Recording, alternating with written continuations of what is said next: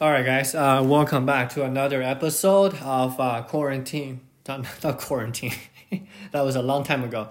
Uh, welcome to another another uh, episode of uh, hundred books a year with Kevin. My mind just went there. Um, so today, let's continue our conversation to uh, the Amazon book. Um, back uh, working backwards.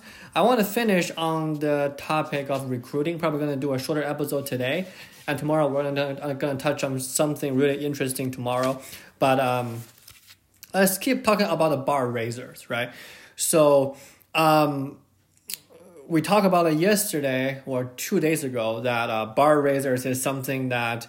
Um, they have a full time job, right? But they are doing the similar job that the interviewer was doing at the time and the bar raiser has the ability to have you know a specific recruiting training. And then also they will be able to uh, have a veto power right? Veto on top of um, the hiring managers the recruiters all that fun stuff. So i want to just maybe double click on the idea or the reasons for existing for the bar raisers first before we um, kind of like move on because I think this is the thing that makes the whole recruiting process at Amazon scalable and um, trainable is because of that. So a bar raiser, um, in a nutshell, right, is involved in every single interview loop, right? In every single in-person interview, right? So we we we talk about there's a, a resume screen, there's a phone interview about an hour, ask a lot of behavioral questions, and then uh, there will be in-house interview for like five to seven hours. So, so that like the entire day will be interviews. And um, they are really trying to ensure that uh, with uh, you know the, the, the, the placing of the bar raiser is they want to avoid making a bad hiring decisions. And really, really to set a good example uh, for the interviewer because the bar raiser has already been doing the job. And you know they are very very it's, it's actually very common. Like I, i'm not sure if you guys agree or not but it's actually very common to have somebody that runs the interview that have never done a job before right? Um, i know my organization from before before the pandemic um, i was doing the, the recruiting. I was the one that does everything as well. So i kind of know what goes into it and i kind of know what to look for what to avoid within a candidate. But the bar raiser just keep the um, keep the center super high because of the fact that hey, it's actually um, you know you are doing the job that I have perfected or I have done it before or I have excelled at before, right? So another aspect of bar raiser is, is actually trained to become an expert in every aspect of the interview process. So this is kind of like a can also act as a, a resume builder, if you may, right? And uh, because not very many people uh, have recruiting training, and like a lot of times people are get are getting called to recruit, they don't know how to recruit, right? Like I run into a couple interviews, right, where the person is a very very su- successful, right? Like she was on the uh, Forbes under 30 list, 30 under 30. Um, there, it was like an artificial intelligence, a startup that I interviewed right before Wayfair. That person is all legit, but she's not a great interviewer, right? Like you can tell from, from like you know just answering the questions for you that you you know that person is not very good at doing interviews.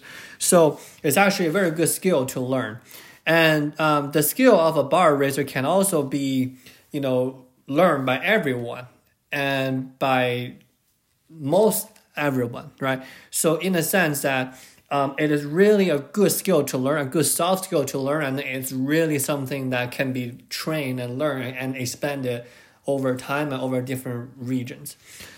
Um, and this bar raiser thing, and I, it's not paid, right? There's not a bonus there, but Amazon does give a recognition, and it's it's it's really something that designed for the motivated people, right? And it's also like a self-selecting process. So um, it's actually what what I think it's not in the book, but what I think is a tool that they can actually use to kind of separate the A players from the B players in a sense. And um,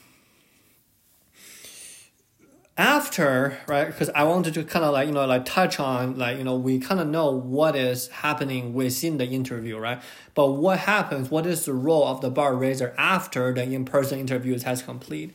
Um, the bar raisers will lead a debrief meeting and then um, like we said and they have a veto um, but with their own work experience at amazon they should be able to kind of like better engage the candidates uh, likelihood to succeed at Amazon than a you know a hiring manager or a recruiter, right? So overall, guys, like the BR process, the raiser process is designed to really minimal the personal bias and really maximize the um, you know the data input or the data output or in a sense really maximize the data how should I frame it? Really maximize the database um, conversational recruit instead of a uh, field based interview process or a uh, inexperienced um, interview process. And really, personal bias is the thing that they're trying to avoid, right? And not gonna lie, right? Pers- uh, personal bias is going to occur in pretty much every single interview process. Um, but is really fixed by asking behavioral questions and they're really fixed by this whole bar raising process. So this is something that I want to touch on before we move on to other aspects of Amazon. All right, guys, uh, thank you so much for listening. Uh, subscribe, uh, share, and tomorrow we're going to touch on something really, really interesting at Amazon. All right, guys, bye.